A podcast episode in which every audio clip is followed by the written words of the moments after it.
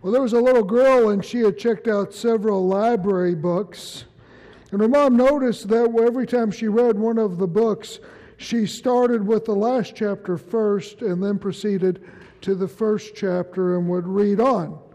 The mom was puzzled and asked why she started in the last chapter first. The daughter responded, If I like the ending, then I know the rest is worth reading. And as we've been in the book of Revelation, we've been through some of the darkest chapters of the Bible. Over the last several weeks, we've been journeying through a period called the seven year tribulation, and Jesus said that it's a time of, of unparalleled darkness and difficulty on the planet Earth, and that if God would not stop it, that the world would implode. But the good news is, is we're coming now in chapter 19 to a, a light that's at the end of that tunnel. We come to an experience that Revelation calls the wedding or the marriage supper of the Lamb. And this is an event, this is an activity that if you are a believer and a follower of Jesus Christ, you will experience and you will be a part of. It is an event where your life will be celebrated for the service and the sacrifice and the dedication of your commitment to the Lord.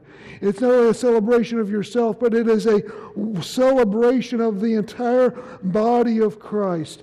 And on that day, or in that period of time, rather, there's going to be two things that really matter. And they're really the only things that matter now ultimately and that is who you are, what is your character, and who it is you're bringing with you along in the journey to follow Jesus Christ. Those are the two things that matter, and those at the very end of time before Christ returns are the things that are going to be given an account. And so, what I want us to do this morning is to examine what is this event called the wedding supper of the Lamb? How does it relate to you and me? And how do we, as followers of Jesus, prepare for this because I believe it's the way that our moral and spiritual compasses need to be directed right now because it points us to the things that ultimately matter. So if you have your Bibles, Revelation 19. If you didn't bring them this morning, and we're going to have the scriptures by way of the screen as we're now approaching this period of time that's in the last few minutes before Christ returns to the earth. Now, let's think about that. You and I will be there we will be with Christ. And imagine it comes to that time, those last few minutes before Jesus returns, and we are going to be with him. What will occur and what will take place? What will be the celebrations? What will be the conversations?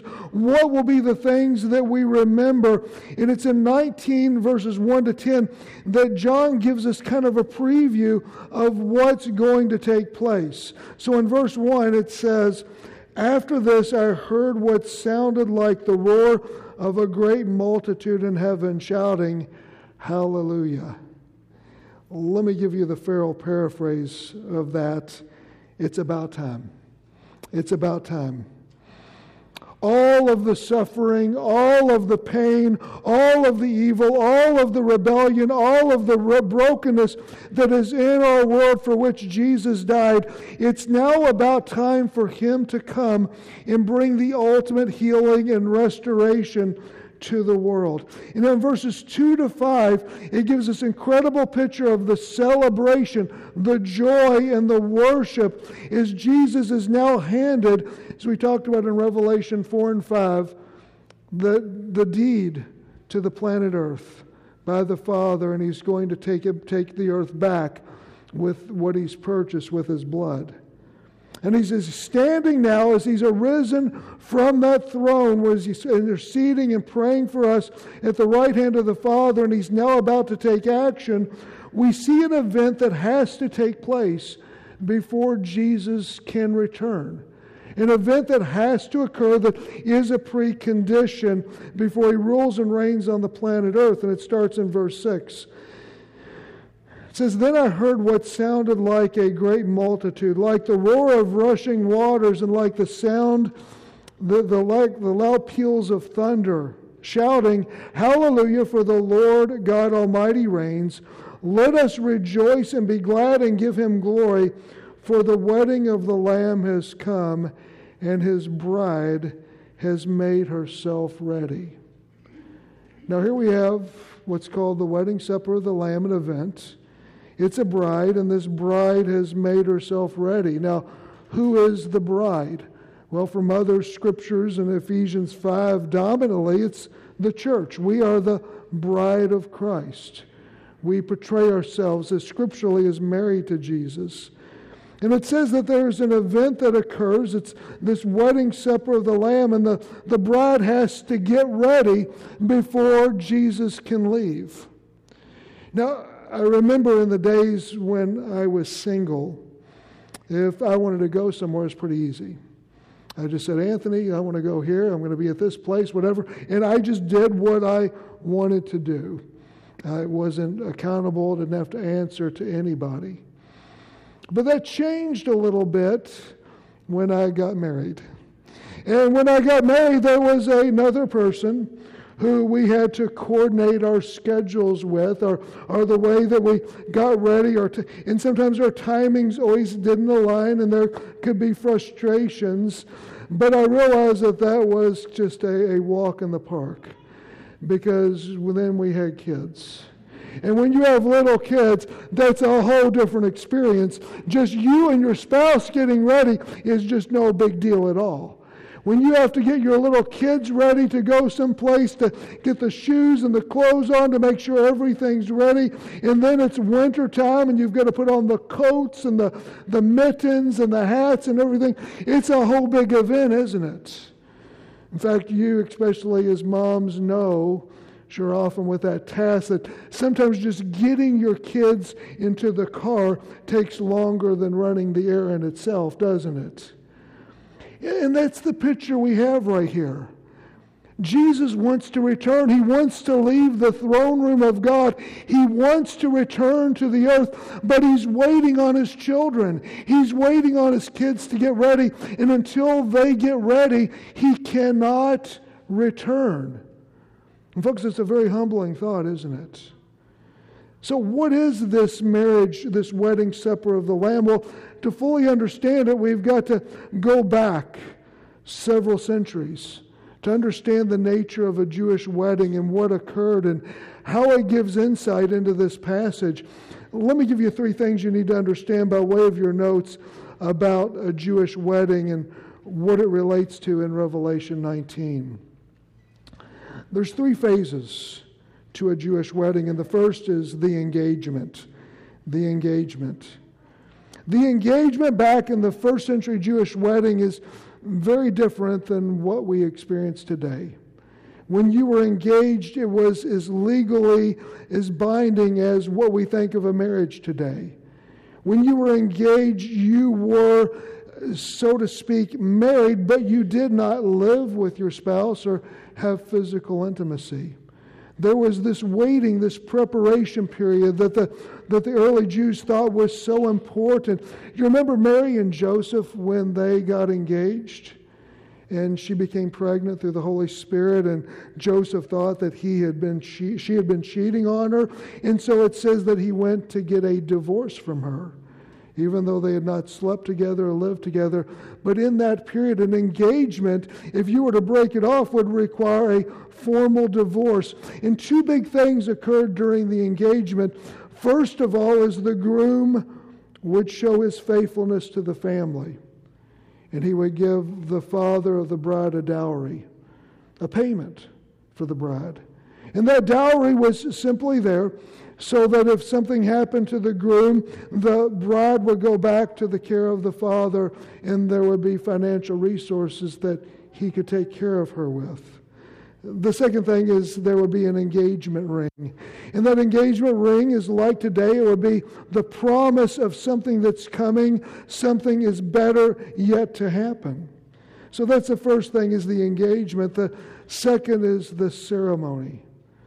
So when it came to that time for them to go to the next level where they would live together, where they would be husband and wife. The groom would go and he would find the bride and he would take her out of her father's house.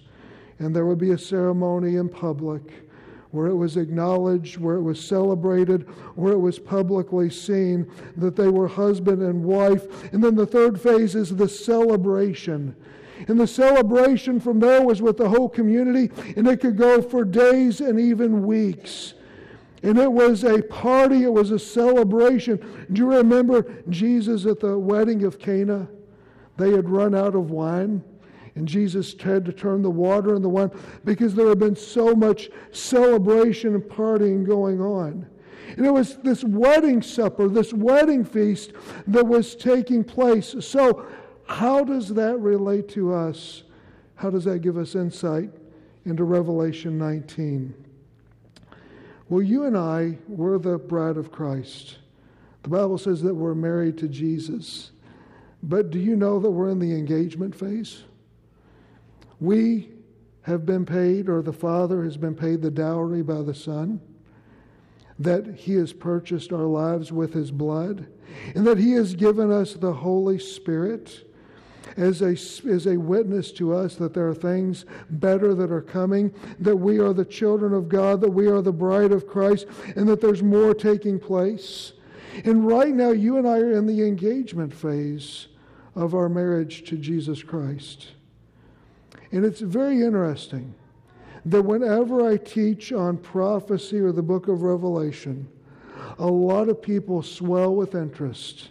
A lot of people look with anticipation because the Holy Spirit is speaking to the hearts of people. And He's saying, Listen to this because there's much more to come. There's more to be anticipated. There's more that's going to happen. And that's why the book of Revelation and prophecy is so relevant because it is drawing us to what's yet to occur. And we're waiting for the ceremony to take place. When Jesus Christ, the groom, will come for the bride. And I believe that's at the rapture of the church. 1 Thessalonians chapter 4 said that we will meet Christ within the air. And that's when he comes and he takes his bride at the rapture. And then that will lead to the celebration, which is what the Bible calls the judgment seat of Christ, the wedding supper of the Lamb. Now the question is, is who will be there? Everyone who has been forgiven and knows Jesus Christ, has accepted his forgiveness, and has the Holy Spirit, who will be called to account. Everyone who is a child of God, who has received Christ as Savior, they will meet him in this ceremony. And then at the ceremony, with the celebration, we will stand before Christ for a celebration of all that we have done our service and our sacrifice, and our lives that have been lived as stewards for the kingdom. Look by way of the screen at 2 Corinthians chapter 5 verse 10. It says for we must all appear before the judgment seat of Christ so that each one of us may receive what is due to him for things done while in the body whether good or bad. Now, how many of you look at that scripture and you're like, oh no, that doesn't sound good? Be judged for the things I've done physically, whether good or bad. Let me tell you about this judgment, this evaluation, this audit, what it will be and what it will not be. When you and I stand before Christ at that ceremony and that celebration, and we are judged for our lives, it will not be for our sin. It will not be for the evils that we've committed. Do you know why? Because Jesus died for those. He paid the price, and there is no condemnation. So it says, but we'll be judged for things done, whether good or bad. What, what does it mean by the bad? The word here, bad, is very interesting in the Greek. The word in Greek for bad or for sin or for evil, there's three main words. One is the word kakos, and it just means bad. It's when you commit a bad act, an evil action, or something that is wrong. Another word is porneros. It's where we get the word pornography. And that's where something is twisted, where something is perverted, where something is turned in a wrong and wicked way. But neither of those words are used here in 2 Corinthians 5, verse 10. The word that's used here is the word phaulos. And the word phaulos means slight, trivial, and worthless. Phaulos. P H A U L O S. Phaulos. You're welcome.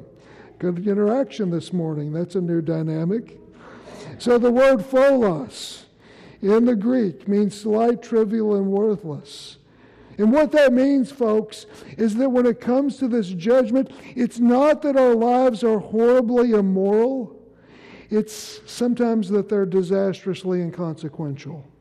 It's not that they're bent on committing all of these acts of sin and evil. It's that our lives have been so self absorbed that when we come to that place where we stand before Christ to receive a celebration of all that we should have done with all of the gifts and opportunities that He's given to us, He's going to look at us and say, You know what?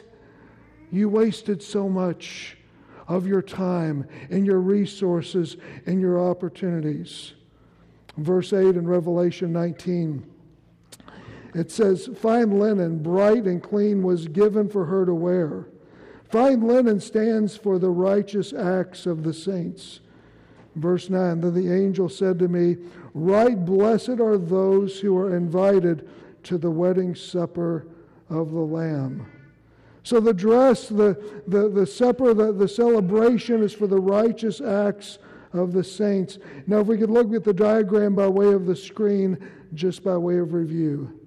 We are right now in the engagement phase, that is the church here on earth.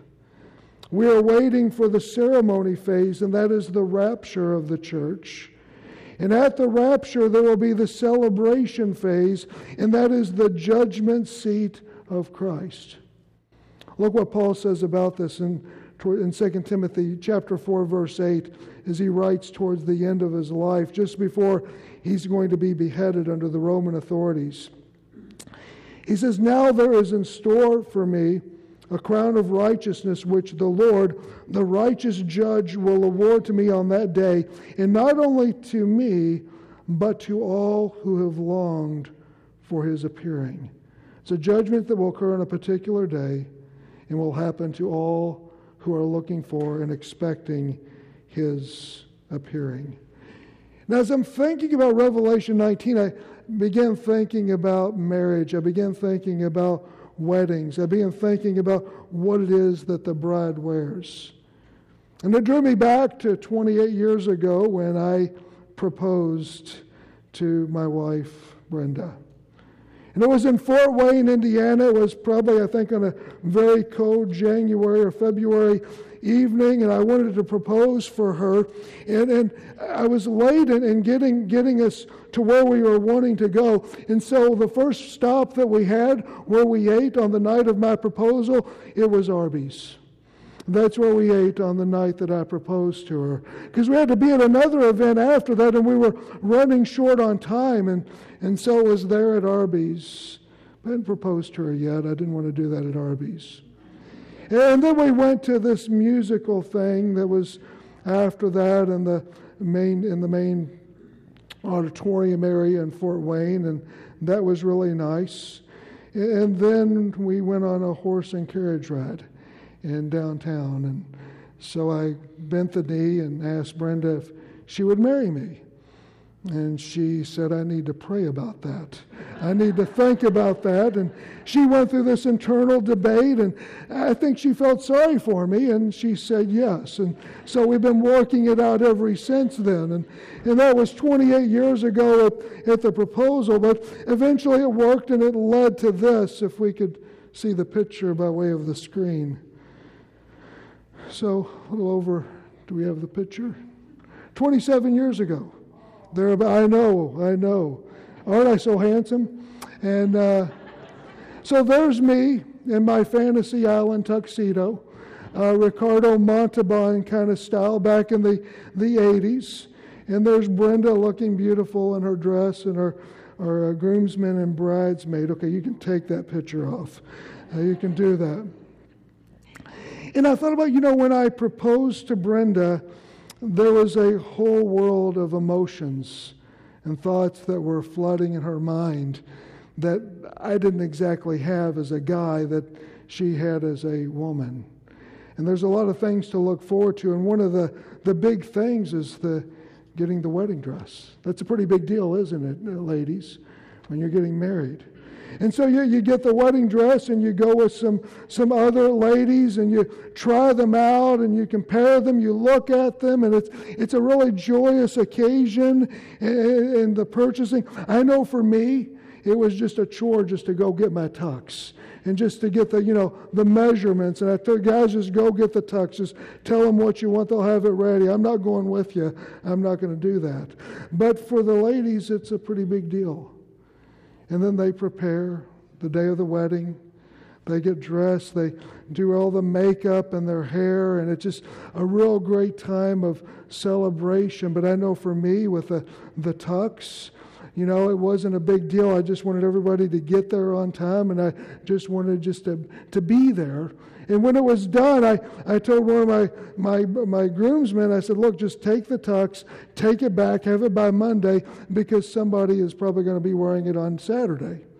And, but for Brenda, when she had that dress, when the wedding was over, she took the dress and don't know exactly what she did with it right away, but eventually it was cleaned It was put in a plastic, it was put in this box, and was treated very, very sacredly with maybe the hope that one day her daughter might wear that. And there's a big part of the wedding when the groomsmen and the bridesmaids are standing up, and then the bride enters with her father. And what does everybody do? They stand. They stand in honor of the bride.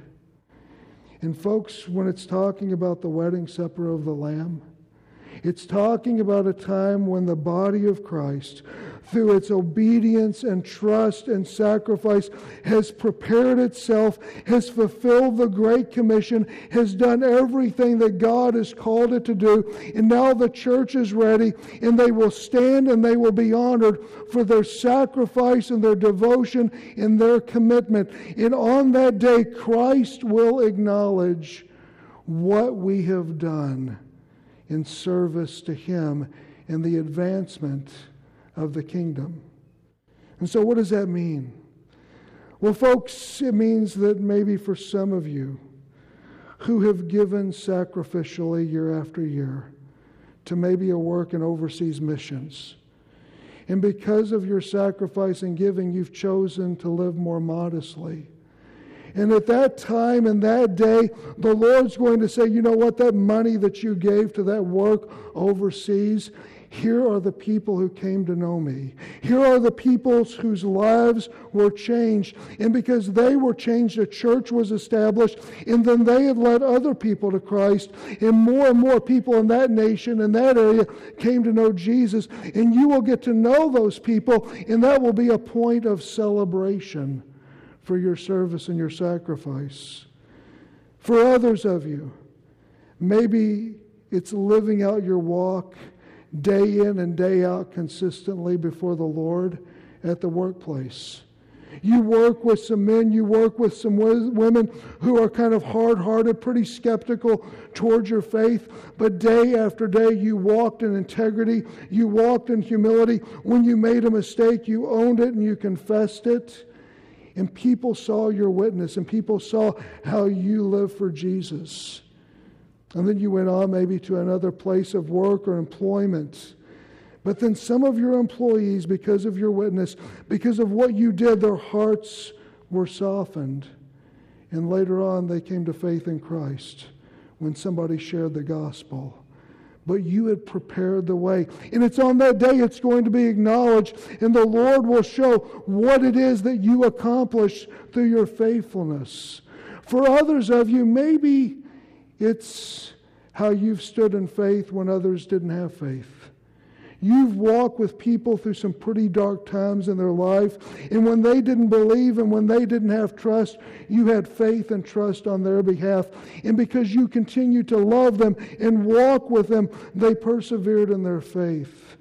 And then they paid it forward and they loved others who were going through dark times. And it became kind of a glue to bring the body of Christ together. There's others of you, maybe you have fought some very dark and hard battles. Maybe there's some temptations and some, some addictions that you've had to fight to overcome that you and the Lord know about, but nobody else sees. And what's no big deal to others, the Lord sees and acknowledges. And in hero, you will be a heaven because you will be a hero in heaven because of the victories that you have prevailed in in your own life. I've done hundreds of funerals. I've been at the bedside of hundreds of people who have crossed over from this life into the next. And as I'm at those times, I'm looking and thinking, when I am at that place, what will I look back? What will I be grateful for? And what will I have accomplished? Here's how the Apostle Peter says that we need to live in light of that. 1 Peter chapter 2 verse 12 says, "Live such good lives among pagans that though they accuse you of doing wrong, they may see your good deeds and glorify God on the day that he visits us." 1 John chapter 2 verse 28. And now, dear children, continue in him so that when he appears we may be confident and unashamed before him at his coming. Well, let me bring this in for a landing. How do we prepare for this day? What do we need to do? Let me give you three encouragements. Number one, continue in selfless sacrifice. Continue in, self, continue in selfless sacrifice. Are there some of you this morning who are discouraged because you've given and you've given and you've given and you've served and you've served and you've served, you've loved and you've loved and you've loved? And hardly anybody has said thanks. I really appreciate that. Are there some of you who are discouraged this morning because you launched out in your faith and you engaged in a ministry you believe that God called you to do, and there's been times that you have experienced such resistance or doubts or negativity from other people, and you wonder, is this really worth it? Are there some of you discouraged right now just because you have launched out to do something for the Lord, but there's been so many disappointments? I want to say to you, be encouraged because the thank you and the rewards are yet to fully be given. And it's during those times where we want to give up because we're not getting the pats on the back, we're not getting the applause, we're not getting the appreciation, and we're feeling like there's too many difficulties. Those are the times where we have to ask the question Am I doing what I am doing for the applause of God or for the praise of people? And if we're giving up because not enough people are thinking of us, thanking us, then maybe we need to question our motives for why it is we're serving. Look by way of the screen, 1 Corinthians chapter 4, verse 5. Paul writes, he says, Therefore judge nothing before the appointed time. Wait till the Lord comes. He will bring to light what is hidden in darkness and will expose the motives of men's hearts. At that time, each will receive his praise from God. It's very popular to complain about the problems of the church. And in the church, we are going to have problems and we are going to struggle because we're real people and we're going to have real relationships. But my question is this Are the issues that we are struggling with, are they the issues that are of eternal importance? Or are they issues that are slight worthless and trivial. And in the end, they don't really matter. And my prayer for us is that as we struggle, as we go through growing pains, may they be for the issues that are going to matter for eternity. Number two, return to your primary passion. Return to your primary passion. Right now, we're in the engagement phase with our relationship with Christ waiting for the ceremony. And that says to me, folks, that the relationship that we have with Christ needs to be fresh and needs to be cutting edge. We're only really in the beginning of our relationship with the Lord. There's more to come. And so it says in Revelation 2 that we are challenged to return to our first love. And I want to say, are you at that place where you are freshly depending on Jesus Christ? Are you launching out in areas of faith and obedience that require that fresh dependence like you had in the earlier days of your faith and your journey with Christ? It was this past week that I had the privilege of taking three other people from Crossroads to an area where we're going to be doing some ministry and some mission. And as we went to that area, I challenged these people to do what's called prayer walking. And we just went into this area and we just prayed. And we pray that God would show Himself, that God would show us how to love people, that God would show us how to share His grace with people in this community. And as we broke up into two pairs of two and we were praying, we felt the Holy Spirit just leading us to love this community. And one gentleman said, You know what? I've never done that before, but as I was praying for the community, I felt the Holy Spirit wanting me to pray for people, to talk to people, to engage in spiritual conversations with people, but I don't know how. I said, Well, let's go out another time. The next time we'll go out as the Holy Spirit leads you and prompts you. We're going to follow through with that and start engaging in spiritual conversations. And, folks, this is a guy who's been a believer for many, many decades. But now he's in a fresh act of obedience that is requiring renewed faith in the Lord. We need to have a fresh passion. Number three, build timeless trust. Build timeless trust. The most beautiful thing about marriage is that it is a relationship of such intimate and close trust. And Jesus Christ will look at us on that day, and he wants to look at us and say, Job well done, good and faithful servant. I want to invite the prayer team to come forward as well as the worship team. And this morning, are you trusting Christ? Is there something you're believing God for that's significant in your life? And if the answer to that is yes, that's great. But here's another question Is there an area where you sense Christ is trusting you? Is there a relationship where Christ is believing on you? Is there a ministry or a difficult area of ministry where Jesus says, I want to trust and I want to believe in you to handle this, to fill the gap, to be faithful, and to serve where others are not called to serve?